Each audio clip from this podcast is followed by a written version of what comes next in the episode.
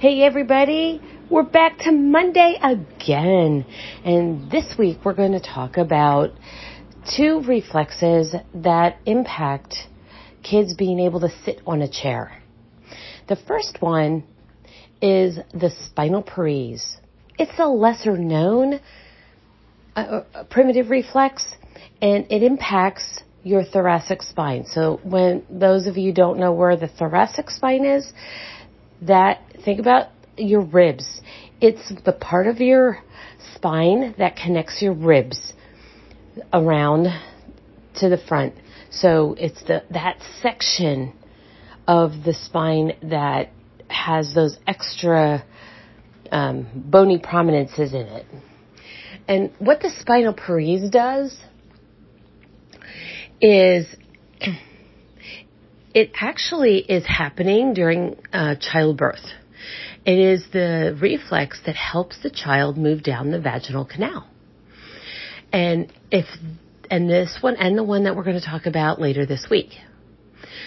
And if kids don't work their way through that vaginal canal, this re- reflex can remain dormant for many years and all of a sudden it'll start to kick in at later times in their life. So how do you know if a kid potentially has the spinal Perez?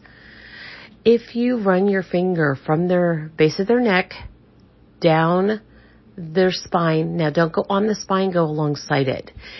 So on the side that you are moving top to bottom down their thoracic spine, they kind of twist in that direction.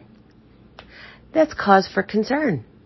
You can go on the other side and see if they do it over there as well. And if kids are having trouble sitting, these are some of the things that that might be going on with the, these these children.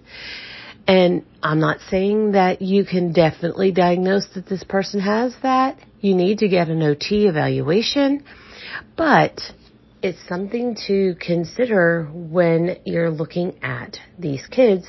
If they're having trouble sitting with their back against the chair and they're always wanting to stand, there could be a reason. It could be a reflex pulling them away. And one of the one of the things that you can think about is that C-sections don't permit the kids to go down the vaginal canal. Therefore, you may be finding that this reflex is still retained. This is Cheri Dotterer from the Writing Glitch. Look for that masterclass coming up this fall. This was today's Monday Pocket Cast. Talk to you soon.